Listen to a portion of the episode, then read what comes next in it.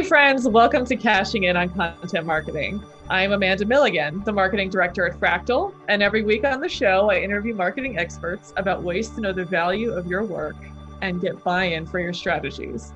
This week, we're exploring systems of attention with the one and only Neen James, who's a keynote speaker, author, leadership coach, and much more. Welcome to the show, Neen. So excited to have you. G'day, what a treat to be able to serve your listeners. Now, I would not call myself a marketing expert, even though my M B A is in that. My gosh, things have changed so much since I did my M B A, but I'm delighted to serve in any way I can. Wonderful. You're going to have so much fascinating insight. I'm one hundred percent sure of that. So, you know, we were talking before how your work is all based in attention, right? Mm-hmm. So From, from the marketing standpoint, why is it important for marketers to be mindful about the way they spend their or pay their attention? Well, think about it, honey. Yeah, Amanda, we're in the attention business. This is our job. And marketers know that attention is about connection. And so what we want to think about is all those impressions, those likes, those reposts, those shares, all the things we're craving for that engagement. We need to be able to not only capture the attention of people that we're chatting to, but we need to be able to keep it. That's the key. We want to create content so they don't just scroll on by. We want to grab their attention with the image, the quote, the, the thought, the video. We want to be able to stop the crazy scroll, and we want to be able to stop them and go, you know what? This is worth your attention. See, everybody wants your attention, but not everybody deserves your attention. And as marketers, we have to be able to produce quality that then asks people, hey, I think this is worth your attention. Give us another look at that. And so attention to me, I think what's happened over the years, Amanda, is attention gets a bad rap, right? Think about it. We We got told to pay attention since we were kids. Like, our parents tell us to pay attention. Our teachers tell us to pay attention. If we have little people or furry babies in our life, we're like, pay attention. We, the whole word attention has got this bad rap. You think about it on social media. People are like, ooh, she just wants attention. Like, hold on a second. Attention is something we crave. As a baby, we learn. We cry. Somebody picks us up. Da-da! First attention lesson right there as a baby, right? So think about this and how we can use that as marketers, that we are tapping into something that we know is really important, but it also, something we have to consider is there are so many things competing for our attention. There are so many things hijacking our attention. Mm-hmm. It means you have to be able to produce quality, not necessarily quantity, in order to be able to capture and keep attention. Yeah, I'm really glad you brought that up, because that was one of the things I was thinking about when watching your other interviews and such, which is like how powerful it is to ask for somebody's time.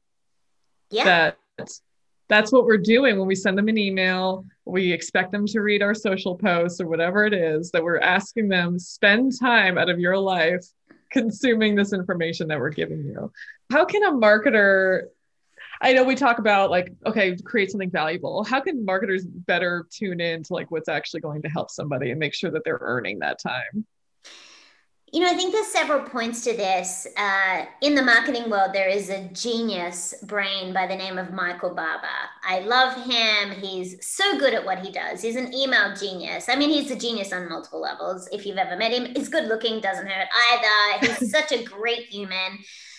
But, you know, Michael really taught me some valuable lessons when it comes to email marketing as well. I hired him to help me really elevate the engagement. I had great engagement on my newsletter list. I was really pleased. And he was surprised at how, I think, surprised in comparison to other people in my industry about my open rate and the engagement that I got.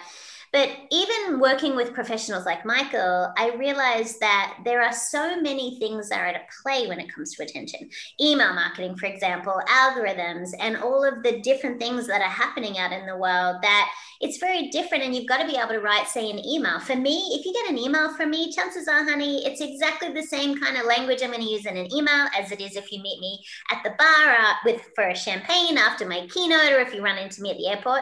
Like when we used to travel at the time of recording, it was during COVID, so that's not the case.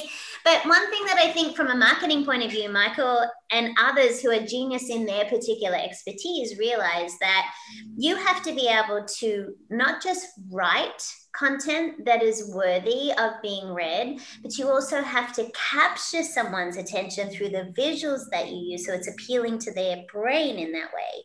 One thing that I'm fascinated about is the way people think. I'm so attracted to the way people think. And so I find it really sexy when I see uh, the way someone unpacks their thinking for someone. Marketers often need to showcase to the people that they're serving, what are they thinking? Teach people to think differently about your product or service.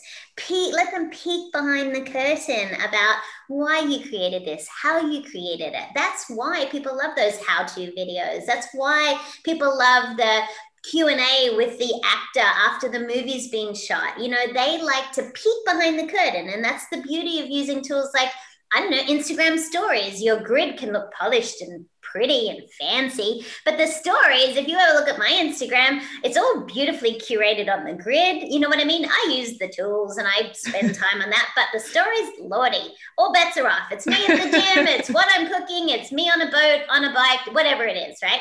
Because I believe as marketers, we have to show the whole story. We have to show the humanness behind it. People spend hours writing the perfect email, and sometimes it comes out so perfect and polished that it loses its authenticity. And now, at the time of recording, I am, I sound like I'm five to all your listeners, but if you add a zero, that's my real age.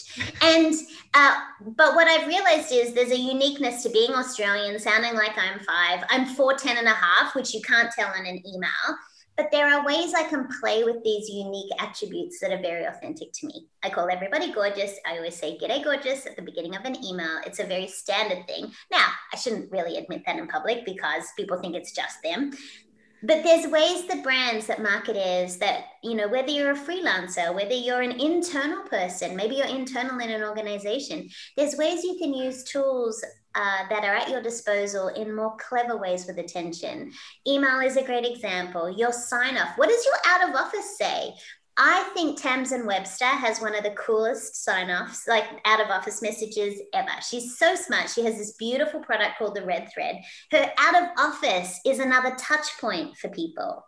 Marketers need to think about every touch point. Whenever you get my out of office, it's something very cheeky. It's probably naughty. It probably says something about champagne or my boat or something ridiculous, right? I have clients who send me notes knowing I'm on vacation just to see what my out of office is. But Amanda, these are all the touch points that we take. We just don't even think about them. Think about, what's that page where if you've got a website link that's broken, is it a four oh four page? Is that the technical mm-hmm. term? Okay. So like if you try something on my site and you get my four oh four page, it's a funny photo that's not anywhere else. And I love when there's ways you can use attention and imagery and unique things as marketers. By the way, you don't have to be a fifty-year-old Australian who's four ten and a half to make fun content. And it doesn't always have to be fun. It has to be on brand. And that's the key, I think. If you are a very, I have serious lawyers and I have serious pharmaceutical clients and very serious, but there's a beautiful consistency in their message that is authentic. Right. That that was the word I was going to say. It's the authenticity side of things that will really resonate with people. People know when they are, when you've taken a template and cut and pasted and stuck their name in there, right? They know. But if you want to get their attention, that level of customization is one of the keys to attention. Attention, simple attention grabbing strategies are using people's names. You know, that that's the simplest thing, like the personalization. And my gosh, the amount of templates you can create, the way that we can leverage technology to do that, there's no excuse not to personalize. Dale Carnegie wrote a book that should be compulsory reading for every marketer. And it's called How to Win Friends and Influence People, written in the early nineteen hundreds. His advice is as true today as it was back then. And Amanda, he said this, a person's name is the sweetest sound. It costs nothing for us to use people's names in our materials, in our phone calls, in our social media posts, nothing, and yet people love it. So attention doesn't have to cost you a lot, but it does connect at a deeper level. Something, actually the main thing that really excites me about your expertise and applying it to this show is how many levels it does apply to for, for marketing. Because like we're talking right now, right, about how marketers can use this knowledge with their target audiences with their customers and clients. But also I feel like there's a lot of application for like the marketer themselves and how they like yeah. approach their own work, right? Like, oh my gosh, there is, because when I wrote the book Attention Pays, blatant self-promotion plug being inserted here, um, Attention Pays, what I realized was, you know, I had I had written a book uh, a while back called Folding Time, which let's give all your listeners a free copy of that. All they have to do is go to folding time book dot com and they can get the whole book for free, okay? That's it. And when I wrote that book, what I said in the Folding Time book was, you can't manage time, but you can manage your attention. And that started me on this path of, huh, time's going to happen. You and I said, whether you like it or not, you and I get one thousand four hundred forty minutes in a day. It doesn't care how long you've been in marketing. Time doesn't care what's printed on your business card. Time doesn't even care if you have a business card. Time's a great equalizer. So you can't manage time, but you can manage your attention. So when I was researching my book, Attention Pays, what I discovered is, we pay attention in three ways. We pay attention personally, which is really about, that personal attention is about being thoughtful. This is about who deserves your attention, right? The second way we pay attention is professional attention, which is about being productive. This is about what deserves your attention. And then the third way we pay attention is global attention, which is about being a contributor. It's about being responsible. It's about how you're paying attention in the world. So personal, professional, global. And when you think about the way that the book has been divided, one of the contextual models we use in the book outlines that. As marketers, when we think about that, we often have to think about who is the person that I'm serving or writing this for? What is it that they need to know and understand about us, our product, our service, or whatever it is? And how are we showing them that they are important, and how what they're going to be using from us or with us is going to change their world? Personal, professional, global. Who deserves your attention? What deserves your attention? And how you're paying attention in the world. Every marketer can very easily apply my framework when they sit down to write a blog, to post a tweet, to create a video, to write a white paper, to create an F A Q document, to write an About Us page on a website. There are so many applications of this framework. Absolutely. What about uh, marketers who are thinking more at the strategic planning level? Mm-hmm. I think I was struck by something you were saying where you recommended everybody take fifteen minutes to themselves every day to check uh, in. Favorite thing. Do you it, want to talk about that? Yeah, sure. I think the key to productivity is fifteen minutes. Nobody has an hour anymore. That's stupid. Nobody takes a lunch hour. That's dumb. That happened in the eighties, if anyone's old enough on this call to remember. Um, but the reality is that people are living these lives of permanent connection, right? So we're connected twenty-four seven. And given that people's situations environmentally have changed as well, because at the time of recording, people are predominantly working from home and they don't have their routines that they were used to. Mel Diesel did a great job on your podcast. If listeners haven't heard that, definitely go back and have a listen to Mel and the frameworks that she talks about. But what I realized in all my research is, Amanda, I tried everything. I tried every planner, every book, every app. I tried paper. I tried digital. I tried everything. And I realized the only thing that worked for me was if I could start to think about time in fifteen minute increments. And then I realized a vital system of attention is what we call the fifteen minute rule.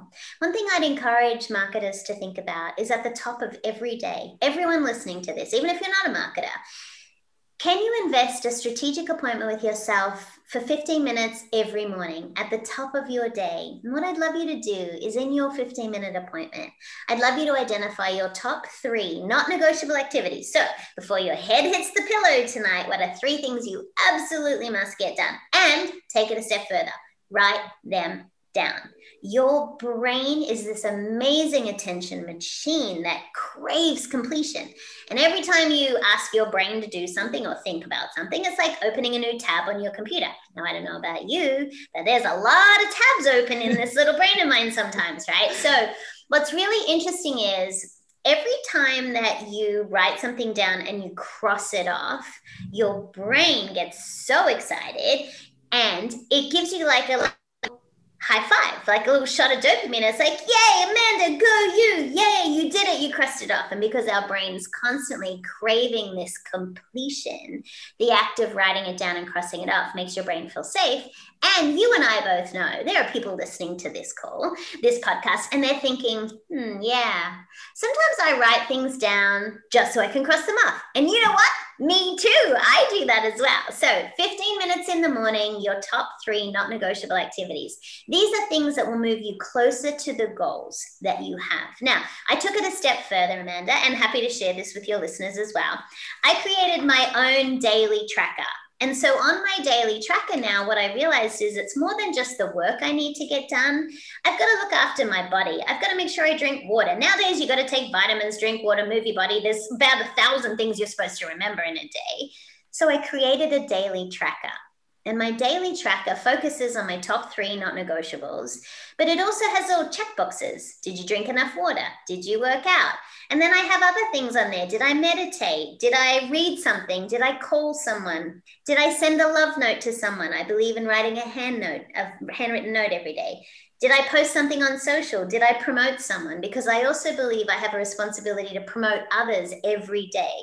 And so this is my daily tracker. We can put that in the show notes for people who want to be able to download that. I want to be able to download that. So many clients have success with this. And believe me, if you have a system of attention that works for you, do it, use it. But my challenge was all the app related ones, Amanda, I'd be like on the app, very diligent for the first two days. And then I'd be like, oh, Instagram, oh, mm-hmm. Twitter, oh, YouTube, oh, like so distracted, all the things I teach my clients not to do. So that's why I have stepped away from digital tools. And then I love tools like Asana. That was a, you know, that's a great tool that Michael had recommended to me.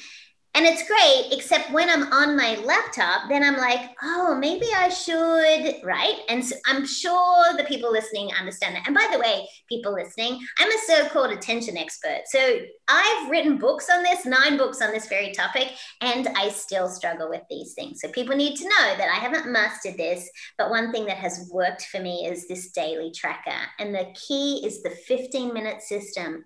fifteen minutes in the morning, identify what your focus is. And here's why I want you to write them down.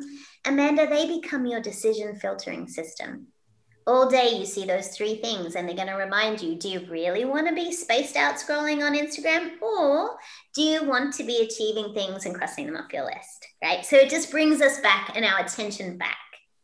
Yeah, you answered one of my other questions with that answer, which is basically how you can be more accountable to your own marketing objectives. And this completely lends itself to that. Oh my gosh, two things. Yes, absolutely write it down. But accountability, my belief is public accountability drives private accountability. So you as a marketer just knowing what your objectives are, that's great. And when your performance review comes around or your client update or the debrief, you know, of the proposal is done, then sure, you talk about it. But I want to add another layer. Amanda, the second strategy I want marketers to think about is, who is your accountability partner?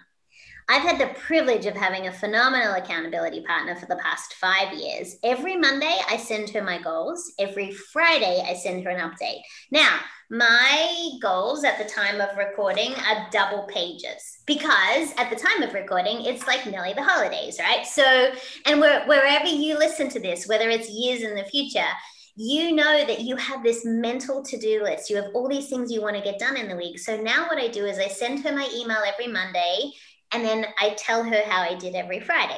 She does the same for me. That level of accountability, honey, on a Thursday night, sometimes I am frantically trying to cross things off that list, but it pushes me to do it because I want to be a person of integrity. I want to do what I said I would do. It used to be just professional, Amanda, when we started it. And then we realized it's not just our professional lives that are important, it's our personal lives too. Mm-hmm. So one thing I'd encourage marketers to think about is, can you get someone to help you be accountable? Declare what you're going to do. If you're going to do some extra research, or you're going to do some A B testing, or if you're going to shoot a video series, tell someone what you're going to do, by when, and how you're going to deliver it, because you don't want to let them down. You'll happily let yourself down. You'll happily bypass a deadline that you set because you're like, no, I didn't tell anyone. But the moment you make it public, the moment you'll achieve it. Public accountability drives private accountability, and it helps direct your attention. That's another system of attention, is accountability partners. God, that's so relatable. Just listening to this, I'm like, yeah, I...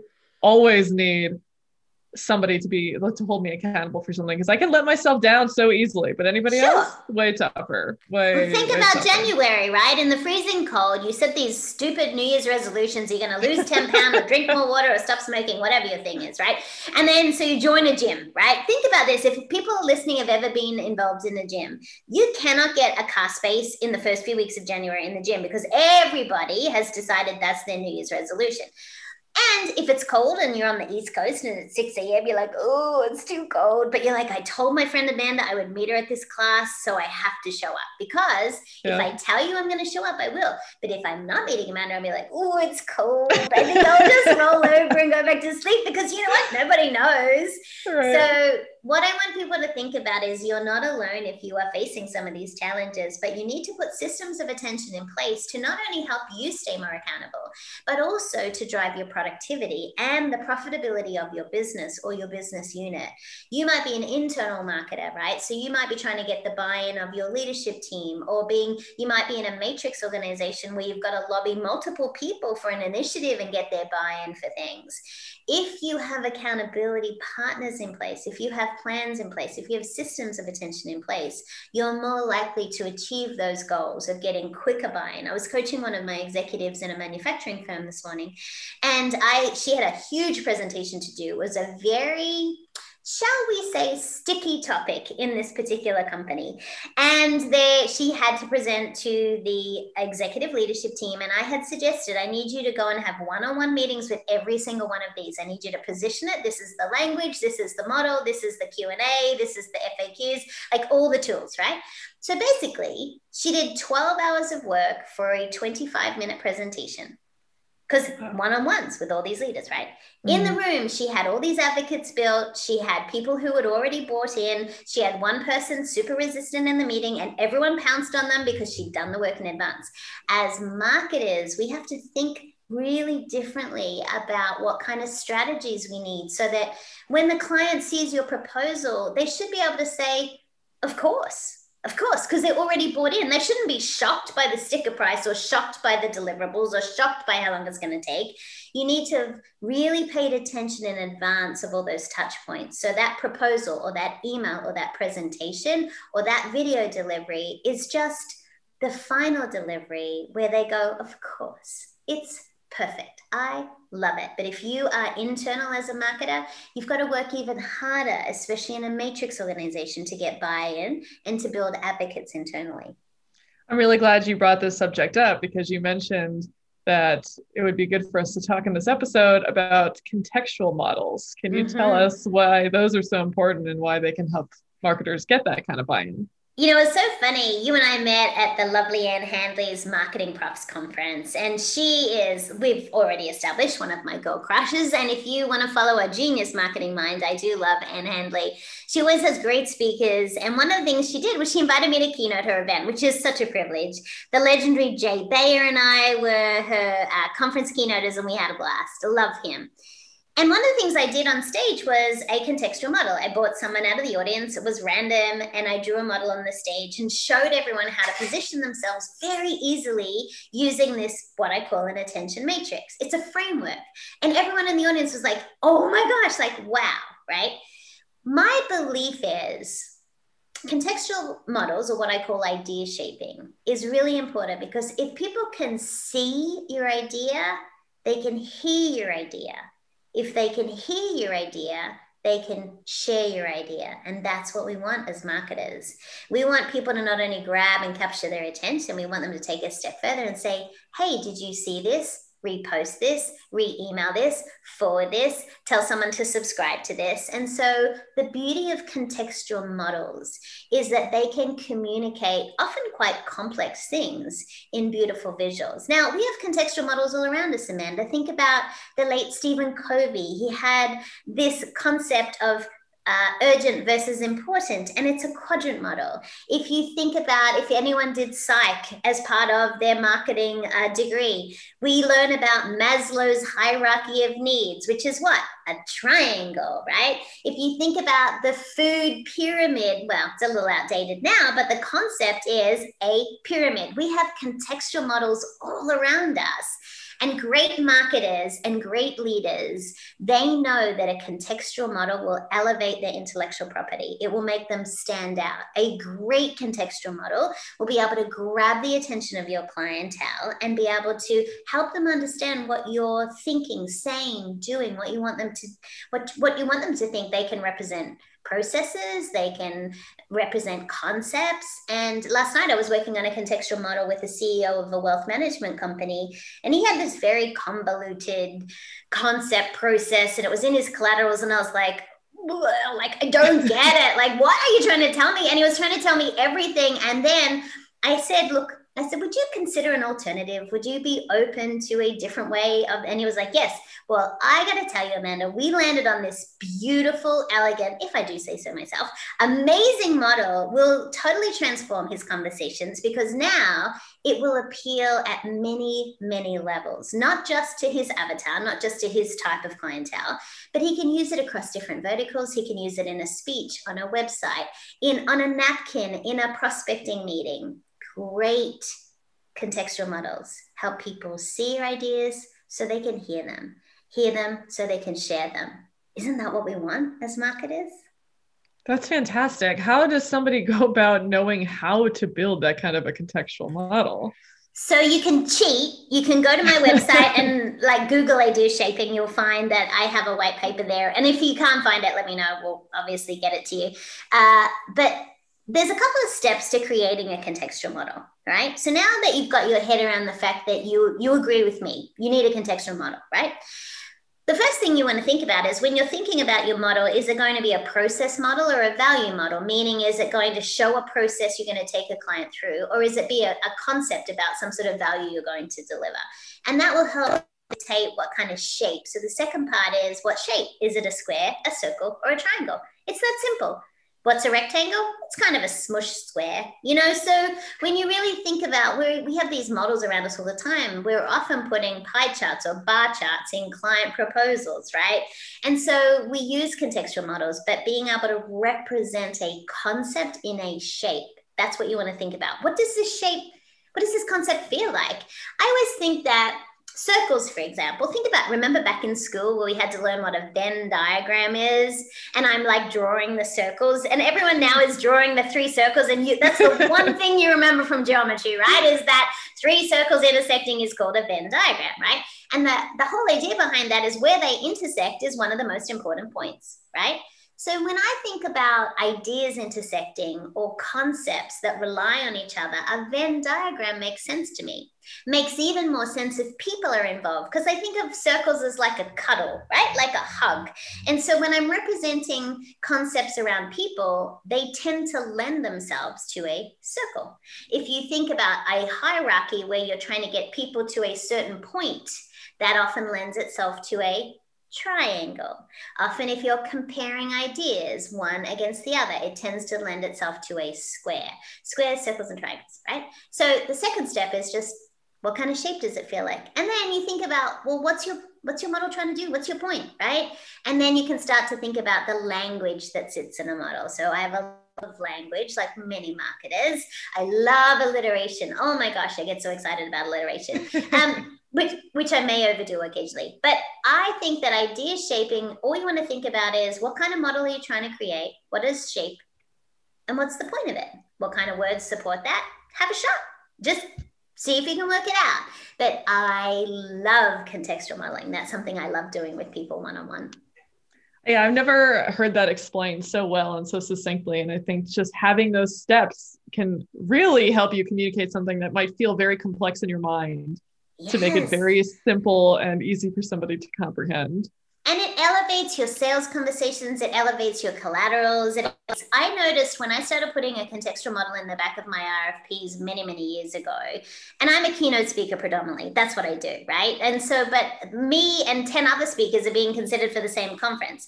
When I started to put my contextual models in the back as an appendix of my R F Ps or the proposal for the client, the close rate up astronomically, because really? The client was like, huh, she knows what she's talking about. She has substance. She, you know, she's actually written books about this. And when people download the Folding Time book I referenced earlier, just go to page twenty-seven. You'll see that entire book is written around that contextual model on page twenty-seven.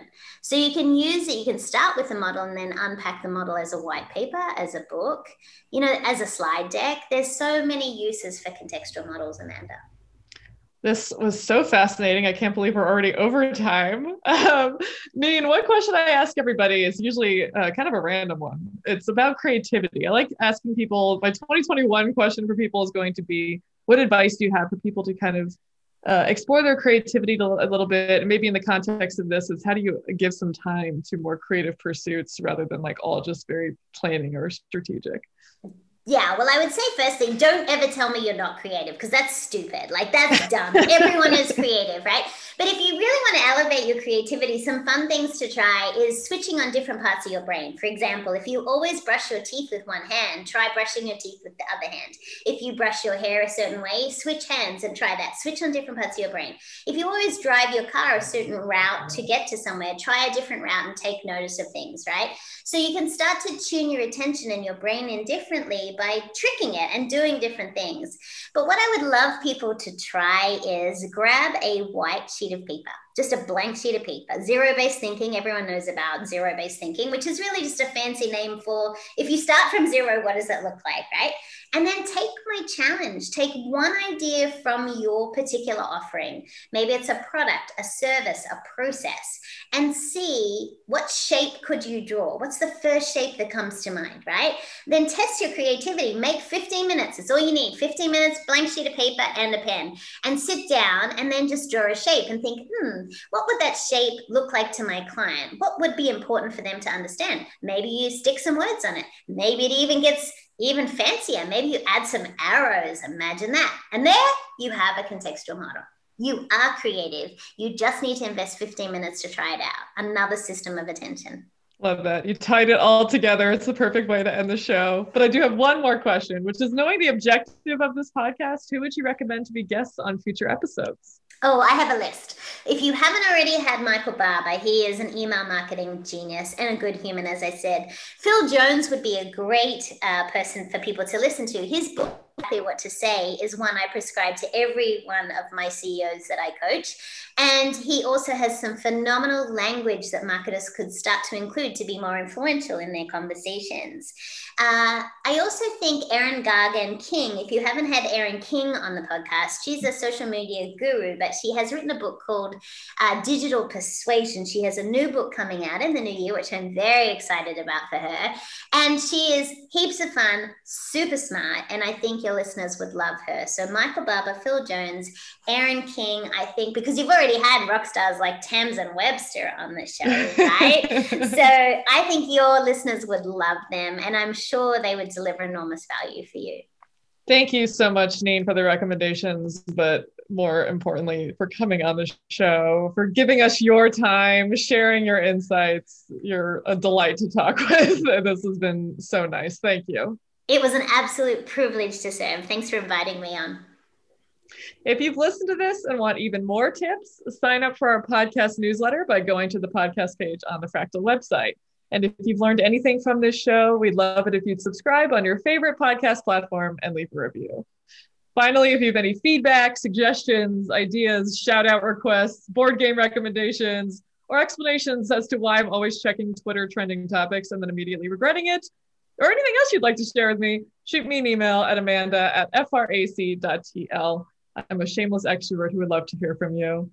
Thank you to Sean Kelly for podcast music and editing, and to Joao Pereira for logo design. And thank you, dear listener. I hope you'll join us next time.